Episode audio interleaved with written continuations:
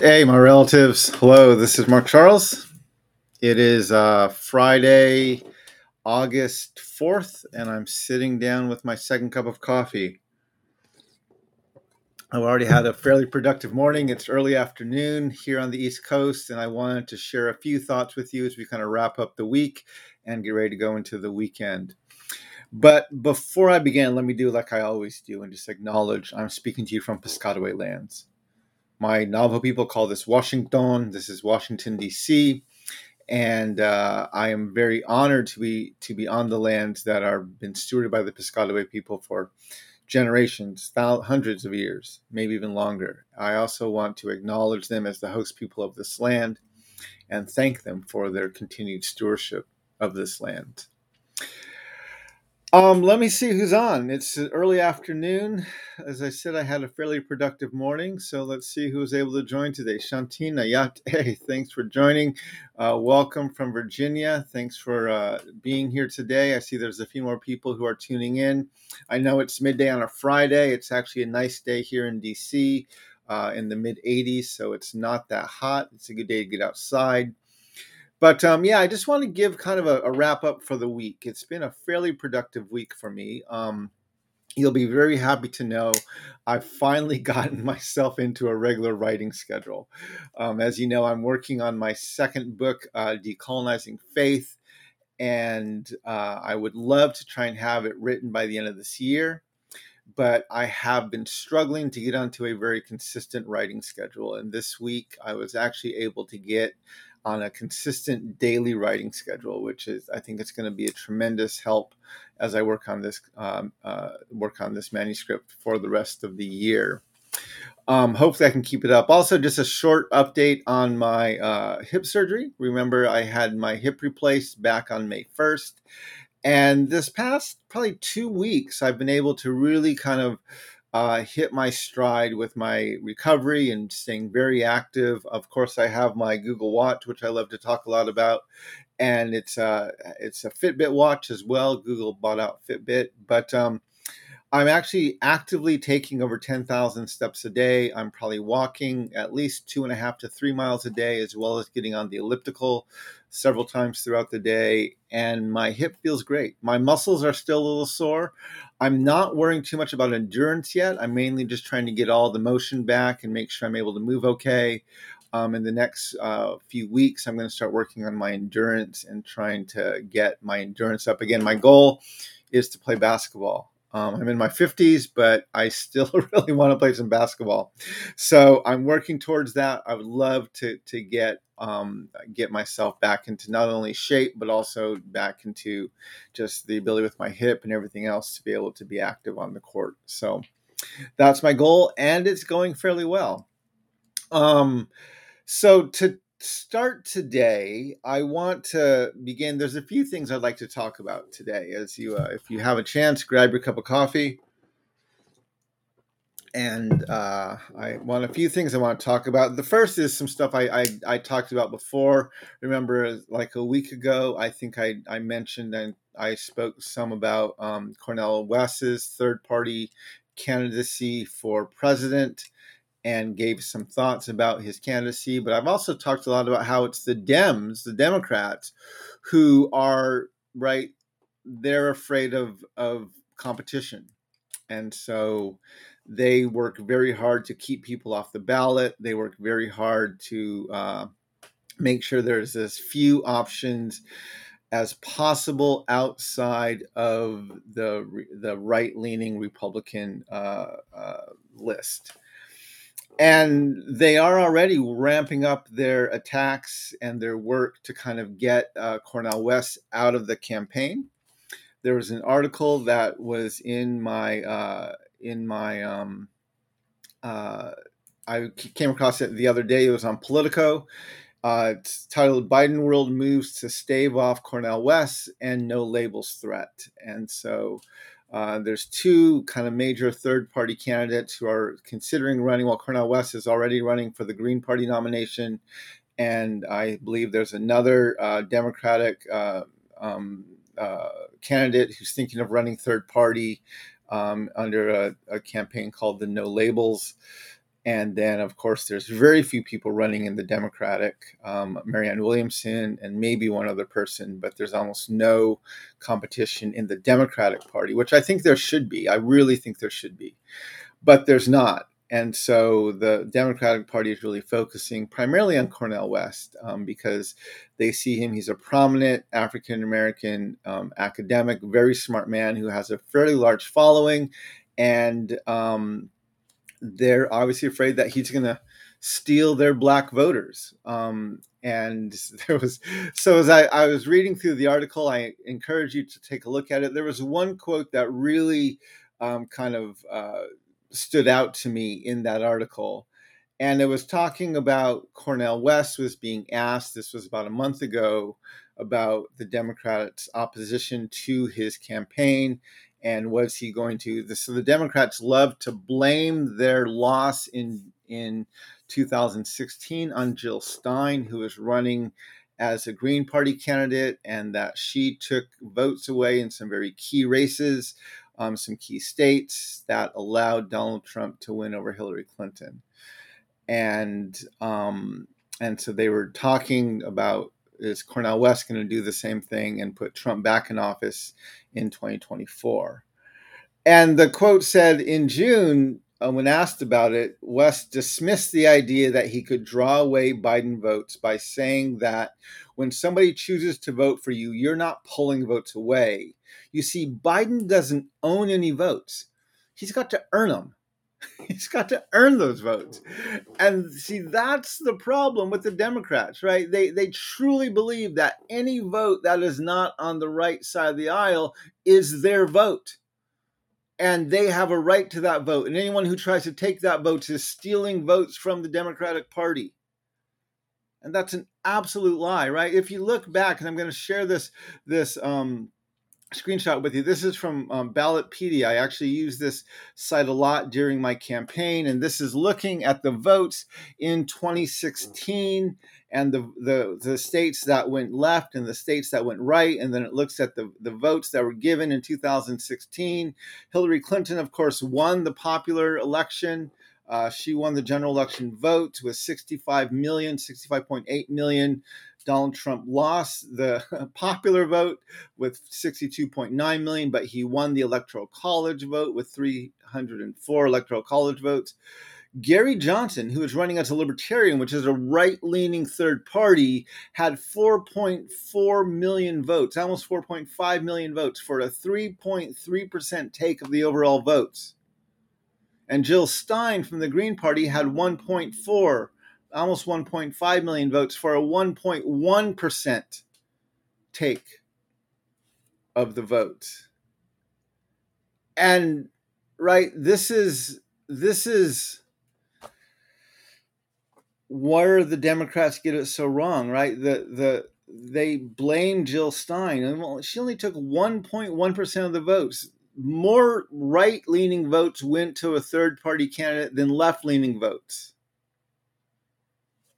and they still want to blame Jill Stein for not winning, for causing them to lose the 2016 election. This is the lie. This is the myth that the Democrats put out there. You'll see if you follow the mainstream media, and again, almost every major party or every major news media outlet leans to the left.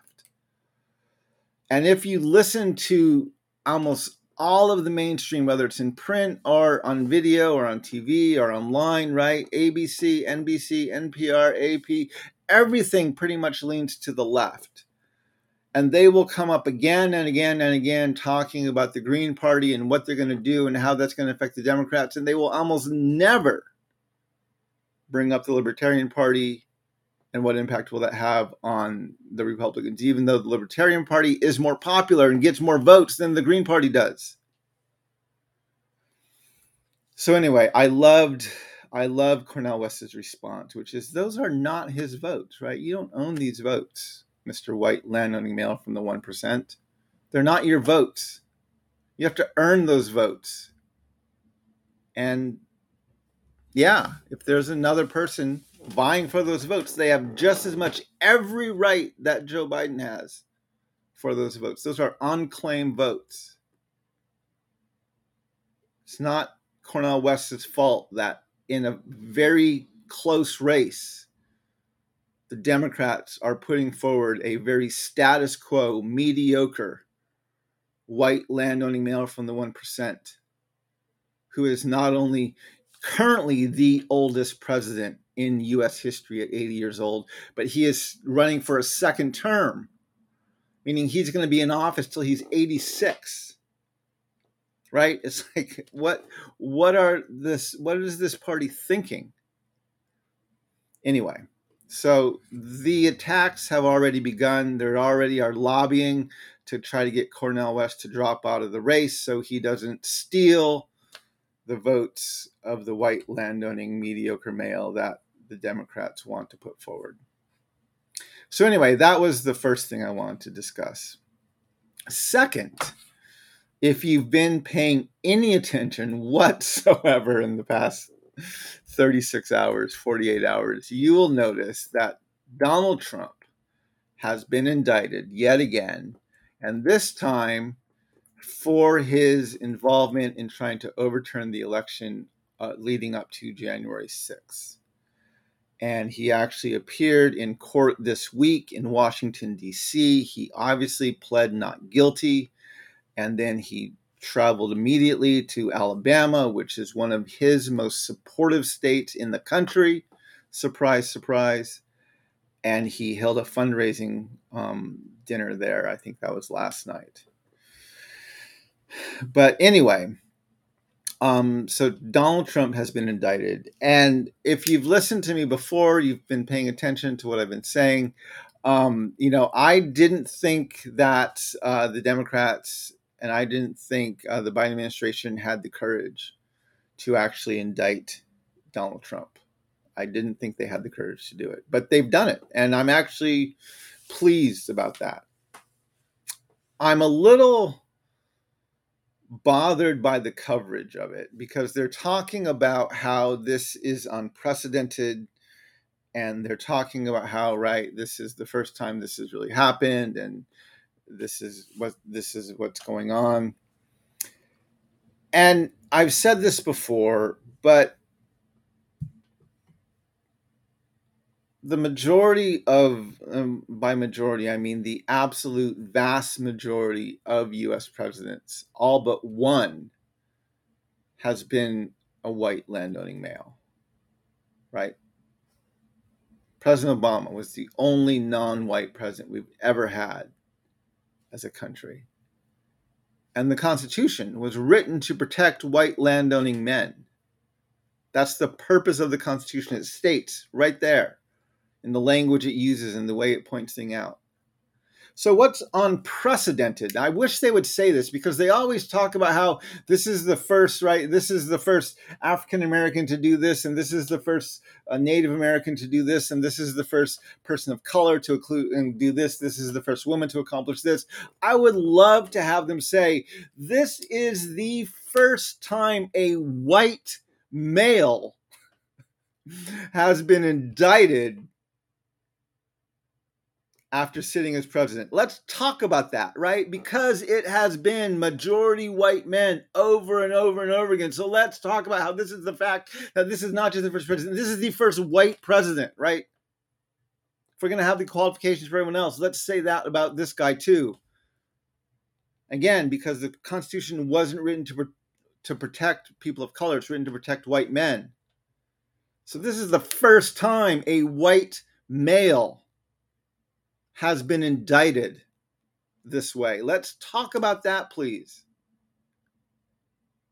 But of course, they're not going to do that. Right? If it was President Obama or someone else, this is the first black president who's ever, that's, they would obviously say those types of things. If you're going to have these freaking qualifications on everything for people of color and people from the margins, let's make sure we qualify it for white people too. Pointing out how it is highly unusual that our Constitution is actually being used to hold white men accountable. This is almost unprecedented. It is at this level. Absolutely unprecedented at this level. Let's talk about that. So anyway, I'm I'm glad he's been indicted. I actually am starting to read through the indictment. It's a 45, 48 page indictment. Um, I've begun reading through it these past. Uh, I actually started reading through it today. I'm going to work on trying to read through over it this weekend, and hopefully I'll finish by either next Tuesday or Thursday. But I would love to do another cup of coffee sometime next week to talk more in depth about the indictment. But there's a few things I just want to point out here uh, right now about this indictment as I was going through it. And first of all, let me put the link to the indictment in the uh, chat. And this is uh, the indictment at the Justice Department's website. It's justice.gov. And I just put that into the chat right there. And I took a few screenshots of it. So I want to show you a few. Right. So this is uh, the, the 10th point. It's manner and means of this indictment. And I just want to go through, there's like five of these manner and means. There's A, B, C, D, and E. And I just I actually just want to read them here. The defendant and co conspirators used knowingly false claims of election fraud to get state legislatures and election officials to subvert the legitimate election results and change electoral votes for the defendant's opponent, Joseph R. Biden, to electoral votes for the defendant. That is, on the pretext of baseless fraud claims, the defendant pushed officials in certain states to ignore the popular vote, disenfranchise millions of voters, dismiss legitimate electors, and ultimately cause the ascertainment of and voting by illegitimate electors in favor of the defendant. B. The defendant and co conspirators organized fraudulent states of electors in seven targeted states Arizona, Georgia, Michigan, Nevada, New Mexico, Pennsylvania, and Wisconsin, attempting to mimic the procedures that the legitimate electors were supposed to follow under the Constitution and other federal and state laws. This included causing the fraudulent electors to meet on the day appointed by federal law on which legitimate electors were to gather and cast their votes cast fraudulent votes for the defendant and signed certificates falsely representing that they were legitimate electors. Some fraudulent electors were tricked into participating based on the understanding that their votes would be used only if the defendant succeeded to uh, in outcome determinative lawsuits within their state, which the defendant never did. The defendant co-conspirators then caused these fraudulent electors to transmit their false certificates to the vice president and other government officials to be counted at the certification proceedings on January 6th. C. The defendant and co conspirators attempted to use the power and authority of the Justice Department to conduct sham election crime investigations and to send a letter to the targeted states that falsely claimed that the Justice Department had identified significant concerns that may have impacted the election outcome that sought to advance the defendant's fraudulent electors plan by pushing the Justice Department's authority to falsely present the fraudulent electors as a valid alternative to the legitimate electors, and that urged on behalf of the Justice Department the targeted state legislatures to convene to create the opportunity to choose the fraudulent electors over legitimate electors.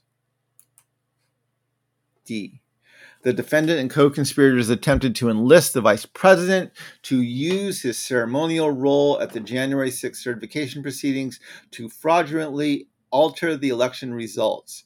First, using knowingly false claims of election fraud, the defendant and co conspirators attempted to convince the vice president to use the defendant's fraudulent electors, reject legitimate electoral votes, or send legitimate elector, electoral votes to state legislatures for review rather than counting them. When that failed, on the morning of January 6th, the defendant and co conspirators repeated knowingly false claims of election fraud to gathered supporters, falsely told them that the vice president had the authority to and might alter the election results, and directed them to the Capitol to obstruct the certification proceedings and exert pressure on the vice president to take the fraudulent actions he had previously refused. E after it became public on the afternoon of January 6th that the vice president would not fraudulently alter the election results, a large and angry crowd, including the individuals whom the defendant, Donald Trump, had deceived into believing that the vice president would would uh, the vice president could and might change the election results, violently attacked the Capitol and halted the proceedings. As violence ensued, the defendant co conspirators ex- exploited the disruption by redoubling efforts to levy false claims of election fraud and convince members of Congress to further delay the certification based on those claims.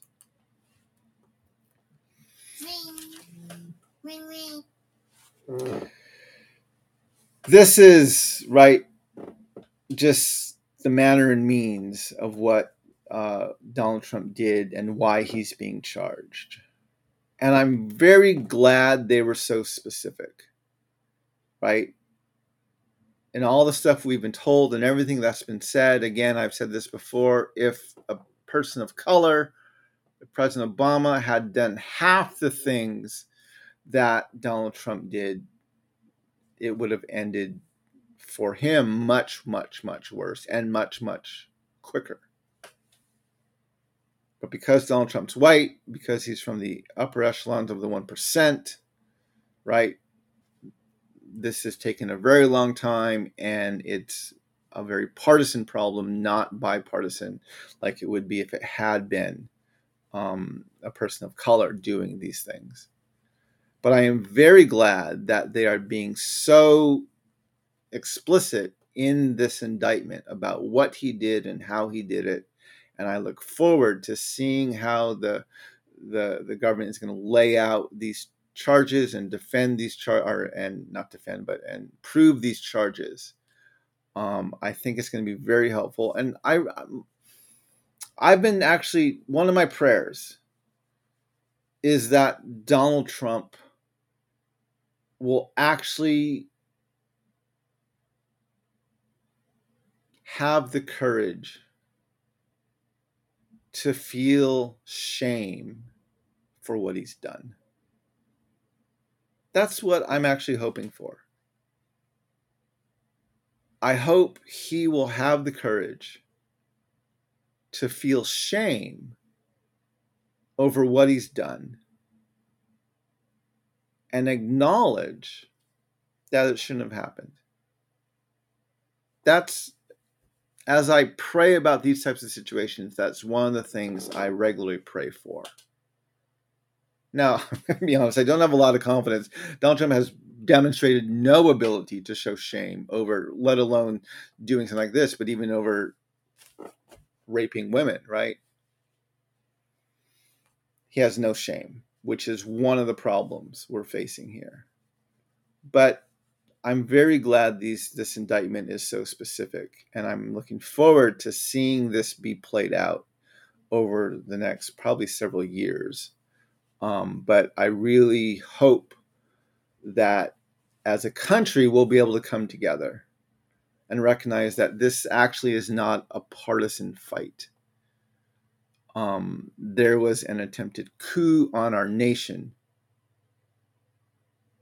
and for the first time, we are trying to hold a white landowning male accountable for that type of a coup in an unprecedented manner. So, anyway, I'm going to read the more of the indictment in these next few days. Hopefully, we can have a more detailed discussion about it next week. But those are some of my thoughts immediately about this about this indictment. The last thing I want to talk about, and let me bring this up, is I was given a question. So if you follow me on social media, um, and you follow my lectures and my speeches, you know that um, one of the things that I do in my lectures is I lay out, uh, I've actually started talking about the Charter of New England. And I do this to, to lay out how going all the way back even to the first Thanksgiving, um, the, European nations have been using languages of savages and dehumanizing language towards Native peoples.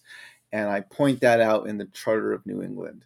So I just want to show you some of the things that I've been talking about with this and then give you the question that I was asked. So, one of the things I, I bring up frequently is it's known as what's called the Great Dying, which was between 1616 to 1619.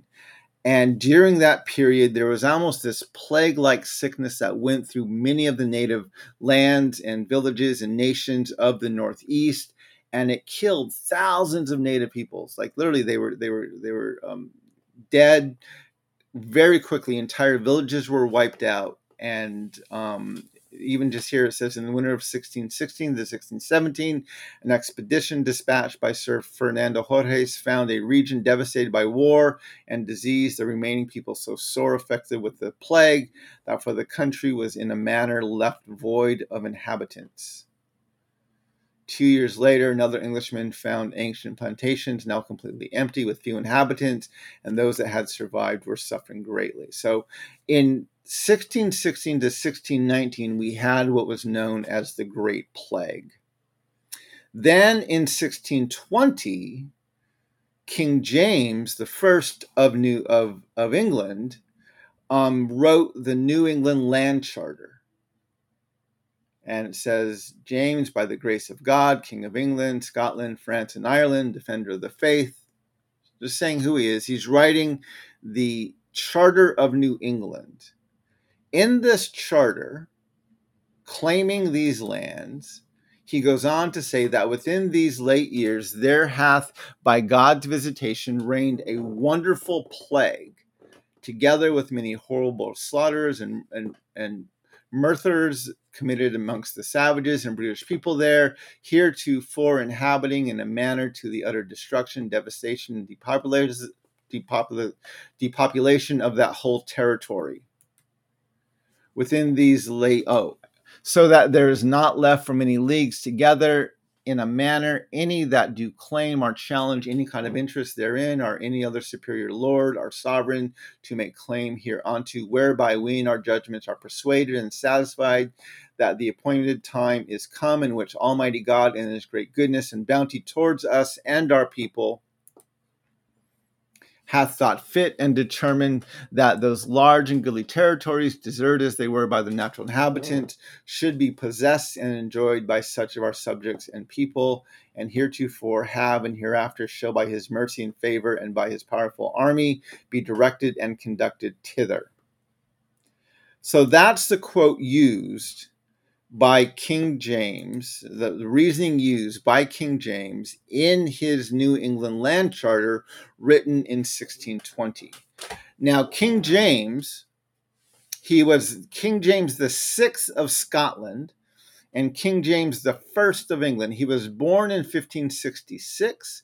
He reigned and he lived through 1625. He became King of Scotland in 1567 where again he was King James VI there. And then he became King James of England in 1603. In, so the question that was given to me was Was the King James who wrote the New England Land Charter the same King James who commissioned the King James Version of the Bible? And the answer to that is simply yes in 1604, just after he became King of England, King James I commissioned the King James Version of the Bible. That was, uh, there were over 50 um, uh, people working on that project. That was from what I read. And in 1611, they published the King James Version of the Bible. And then it was in 1620 that King James um, wrote the Charter of New England. And so this is just, I just want to show that, yeah, this is the exact same King James. The King James um, who wrote the New England Charter and celebrated the destruction of native peoples and said that this was a sign that God had given these lands to Europeans and to white people and, and just literally praise God for the, the devastation wrought upon native peoples is the same King James who um, commission the translation of the Bible. I put in a few websites into the chat that just talk about King James, his history, and where I found some of the, the details, the, the, the exact details that I gave you. Um, but uh, that second one I put up that about the King James version of the Bible, in there it says the King James, our authorized version of the Bible, remains the most widely published text in the English language. It was the work of around 50 scholars who were appointed in 1604 by King James, and it is dedicated to him. Until the mid 1500s, attempts to give lay people access to an English language Bible had resulted in severe punishment. Finally, in 1611, came an official approved version that also had um, enduring appeal the King James, our authorized version. So um, that question was sent to me a few weeks ago, and I just wanted to um, give you the details for that answer. But uh, I appreciate these kind of questions, right? If you if you have questions about the things I lecture on, the things I say, I always welcome you to um, send them to me either online or send them to me uh, over email or some other way, and I'm happy to try to answer them as best I can, uh, as on my second cup of coffee, like I just did today anyway, I hope that's helpful. I hope that you appreciate uh, um, these types of discussions. Thank you so much, my relatives, for joining me for a second cup of coffee. I hope you all have a great weekend. And uh, I'm looking forward to the conversations we'll have tomorrow or next week regarding some of these things. Uh, but yeah, walk in beauty, my relatives. And may we all learn how to walk in beauty together. Hágoónee'.